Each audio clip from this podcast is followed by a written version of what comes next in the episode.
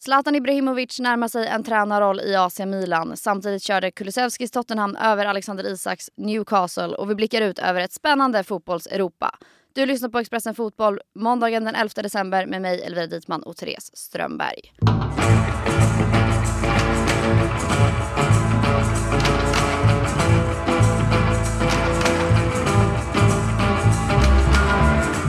Therese, jag tänker att vi hoppar rätt in i Zlatan Ibrahimovic. Vad är det som händer i Milan? Ja, vad är det som inte händer i Milan, eh, höll jag på att säga. Förlorade ju här i helgen igen mot eh, Atalanta med eh, 3-2 och eh, det har ju varit ett tag nu egentligen under hela den här säsongen som Milan inte kommer upp i någon konsekvent nivå av fotbollsprestationer. De har gjort en hel del bra matcher, de har gjort en hel del mindre bra matcher, de har gjort en del mycket mindre bra matcher till och med eh, och eh, det är en frustrerande säsong för, eh, för Milan som ju eh, inte var så länge sedan som de eh, vann en scudetto, de tog sig till en semifinal i Champions League förra året. Planen var ju att fortsätta utvecklas på den vägen eh, den här säsongen, men så har det inte riktigt blivit.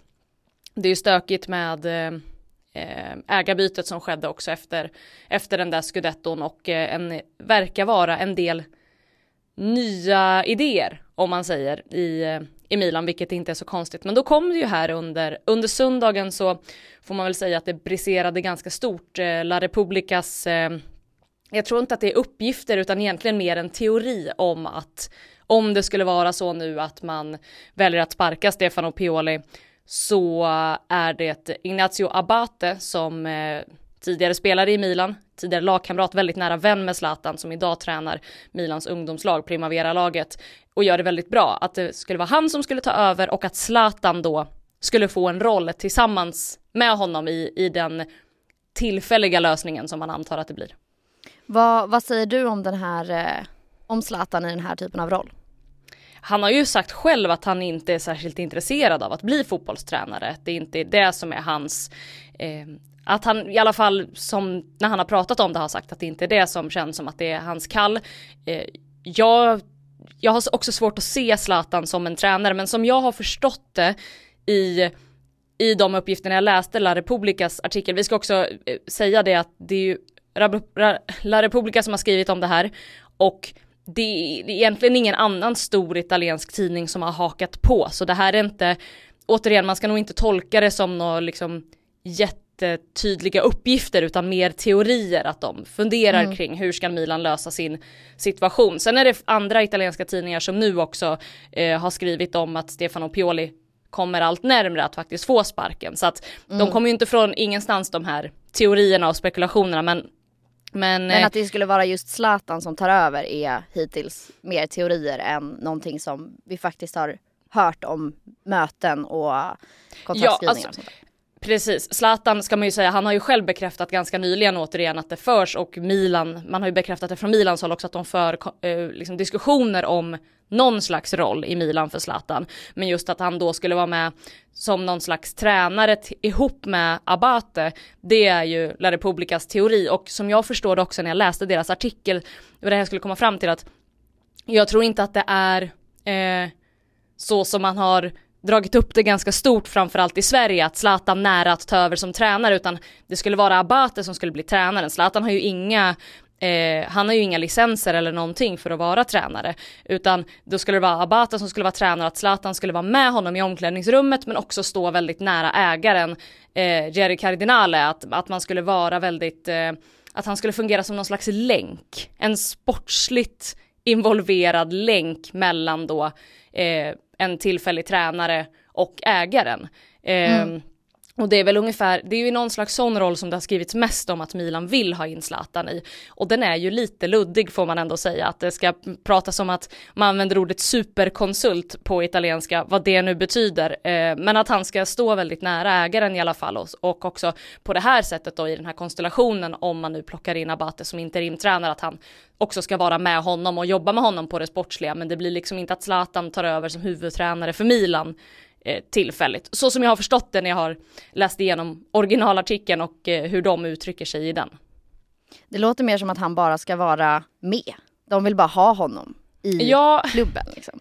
och det är ju det här vi har pratat om tidigare i den här podden, både jag och Pontus och jag och Wilhelm och jag och Petter, att eh, det känns ju som att Milans ägare är väldigt investerade i att få in Zlatan, men att de inte riktigt vet var de ska få in honom för att man inte riktigt vet hans kompetens. Man vet inte riktigt vad det är han skulle vara bra på eh, och vad man behöver honom till. Om man ser till när han kom nu senaste sessionen som spelare till Milan så, så var det ju väldigt omtalat. Många av hans lagkamrater och, och, eh, och andra i närheten av det sportsliga i Milan har ju pratat om hur viktig han har varit, inte bara med sina kvaliteter utan också det här som Jan Andersson trycker mycket på, att vilket liksom, otroligt proffs det är och hur, hur, hur han är så väldigt engagerad i att det ska gå bra för det lag han tillhör och hur han, ja men hela hans eh, det här lite vaga begreppet aura på något sätt är med mm. och hjälper till i en sportslig kontext men också i, eh, ja men vad säger man, i ja, men i liksom karaktärsbyggandet i ett lag också. Eh, så det är väl det där de vill åt, men från en annan roll än att han är med på planen som spelare. Mm. Eh, och det är klart att är det det där de vill åt, det är ju, man hör ju det när jag beskriver också, det är ju lite småluddigt. Eh, mm. vad, exakt vad det är han gör och då är det också svårt att veta exakt hur man ska få ut det men lite orolig för Milans del för att man har avverkat många, många gamla legendarer och stora spelare eh, på olika positioner i den här klubben, framförallt tränare genom åren, men, men också eh, så slutade det inte särskilt bra med, med eh, Paolo Maldini heller som ju var eh, en slags sportchef under under flera år. Slutade inte så bra när man kastade ut honom i början av sommaren här heller, de nya ägarna. Så att eh, lite orolig över att man är så väldigt engagerad i att man ska ha in eh, en Zlatan i en roll men man inte riktigt vet på vilket sätt han ska in. För att det, det skulle kunna sluta med att det bara blir liksom pannkaka av det här i slutändan också. Mm. Men för de som, som lyssnar nu som kanske inte har samma inblick eh, som du har i italiensk fotboll. Det här med att skapa, skaffa liksom, tränarlicenser och sådär. Hur långt bort är det om Milan faktiskt skulle vilja se Zlatan i en liksom, regelrätt tränarroll så småningom? Ja men det fungerar väl på samma sätt egentligen som, som det fungerar. Du, du behöver ju ta de här Uefa-licenserna och, och, allt det här mm. som väldigt många eh, ja, spelare som slutar spela. Svenska spelare har ju gått eh, den till exempel det här året. Väldigt många gamla, eller väldigt många spelare som slutar sina karriärer går ju den här utbildningen också känns det som ibland eh, för att i, i ett liksom tänk om syfte. Att eh, mm. men jag kanske vill bli tränare eh, och då är det bra om jag har licensen. Så att det fungerar ju på samma sätt eh, egentligen överallt med, med de här Uefa-licenserna som du måste ha för att sen kan du ju alltid få en dispens. Jag menar att svenskt exempel, Henok Goitom när han eh, tog över tillfället i AIK hade inga licenser eller sådär utan man kan få dispens under en viss tid också att, att vara närvarande som tränare för ett lag utan att ha de här licenserna. Välkommen till Coolbet där spänningen aldrig tar slut och underhållningen står i centrum. Här får du inte bara Sveriges bästa fotbollsodds, du får också en spel...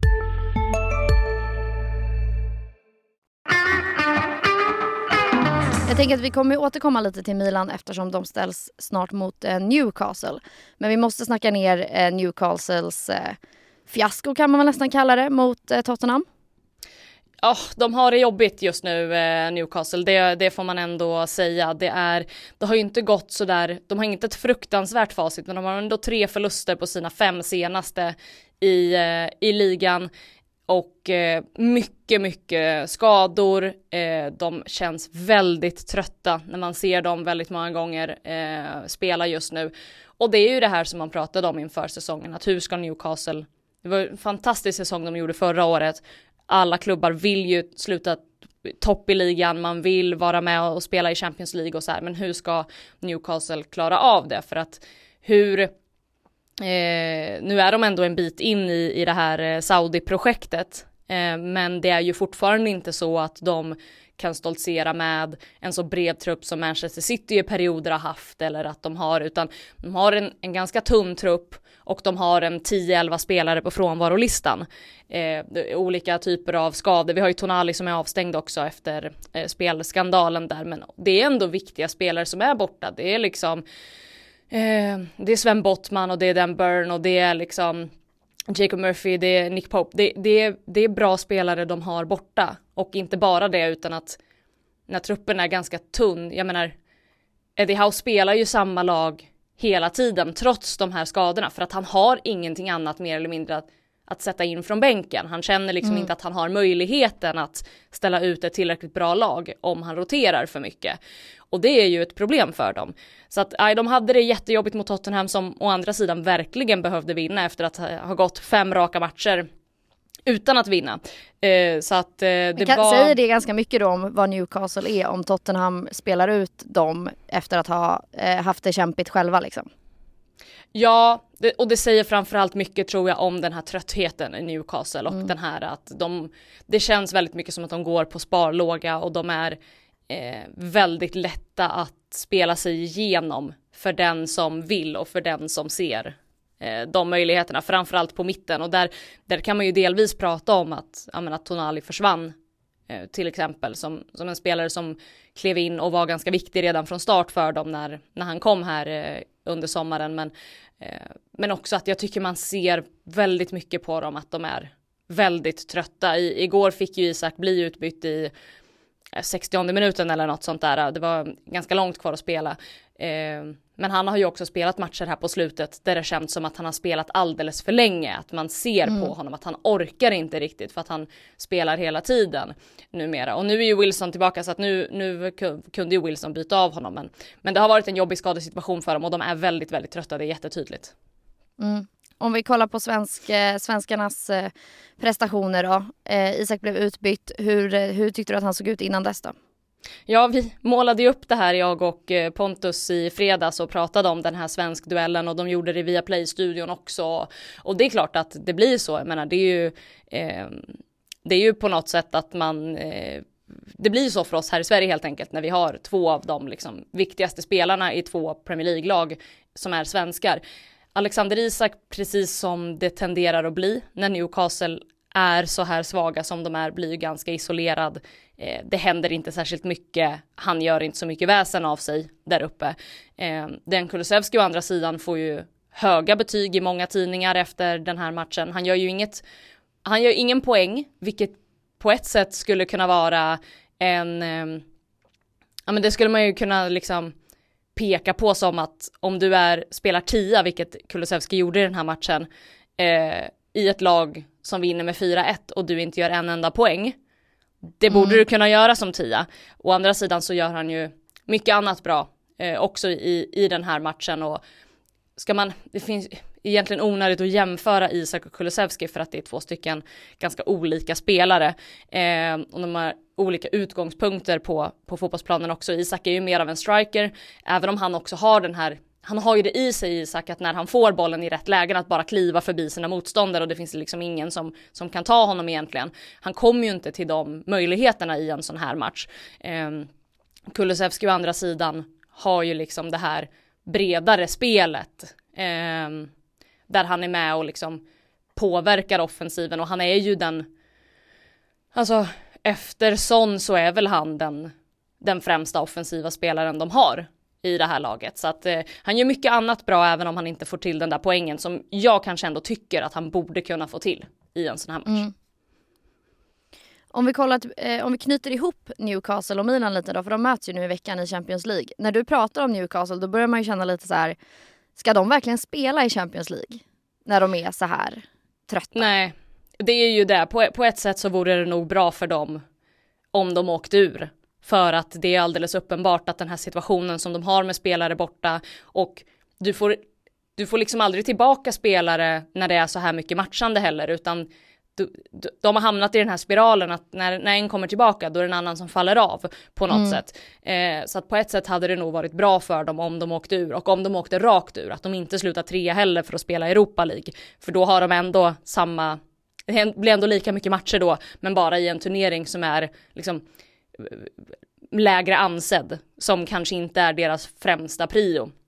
Eh, så jag, jag, skulle nog säga att det, det, det ligger någonting i att det vore bra för dem att inte gå vidare. Eh, men det kan man också säga, man skulle kunna säga detsamma om Milan som ju kämpar i, i Serie A också mm. eh, och som också har enorma bekymmer med framförallt muskelskador precis hela, hela, hela tiden. Man har ju fått över 20 muskelskador hittills den här säsongen och vi liksom inte ens, vi är bara inne i början av december.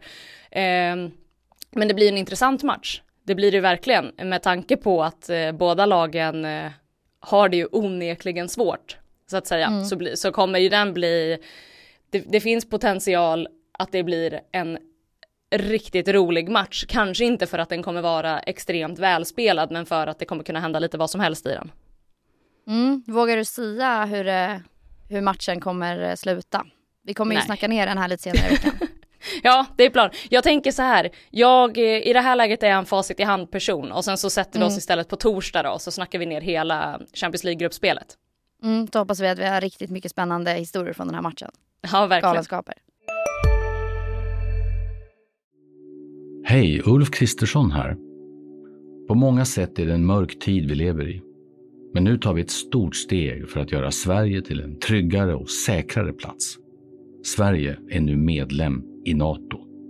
En för alla, alla för en. Har du också valt att bli egen? Då är det viktigt att skaffa en bra företagsförsäkring. Hos oss är alla småföretag stora och inga frågor för små. Swedeas företagsförsäkring är anpassad för mindre företag och täcker även sånt som din hemförsäkring inte täcker. Gå in på swedea.se företag och jämför själv.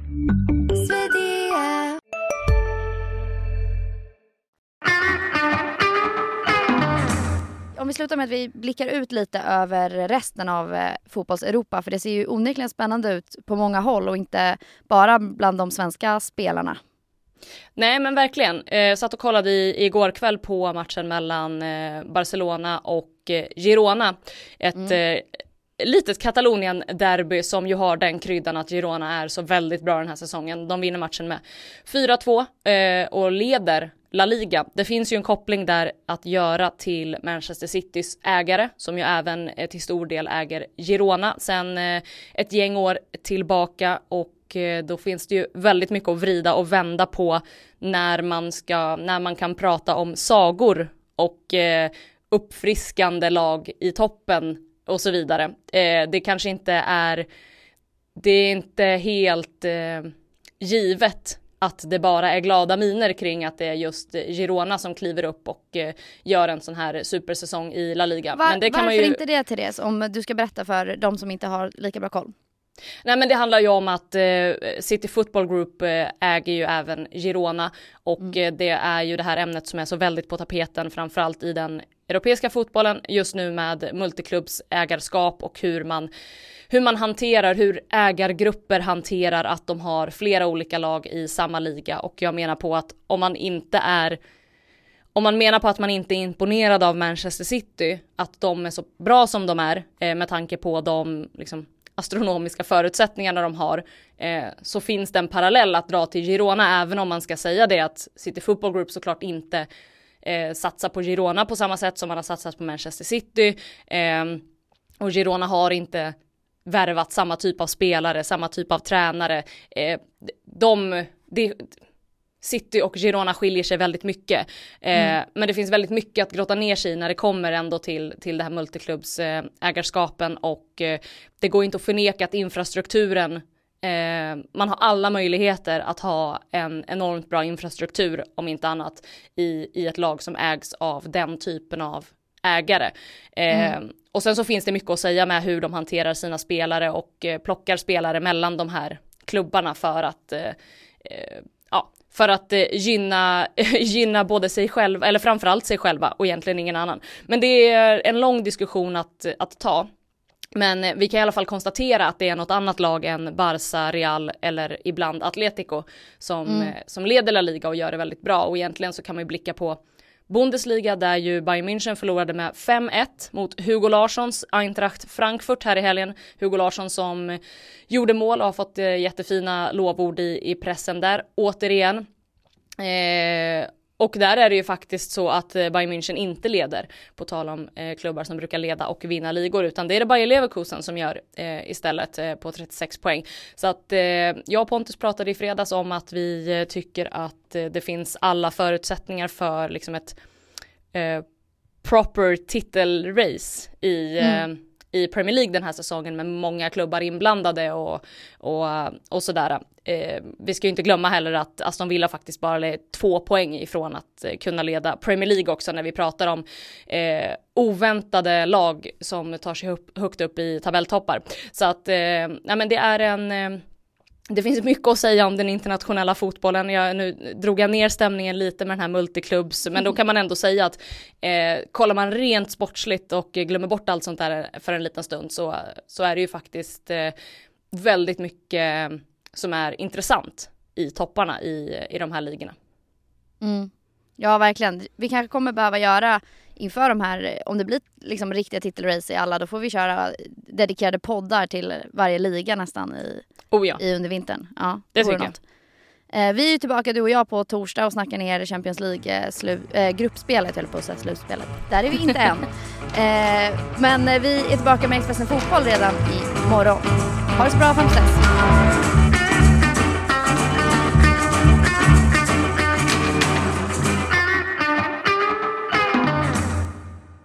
Du har lyssnat på en podcast från Expressen. Ansvarig utgivare Klas Granström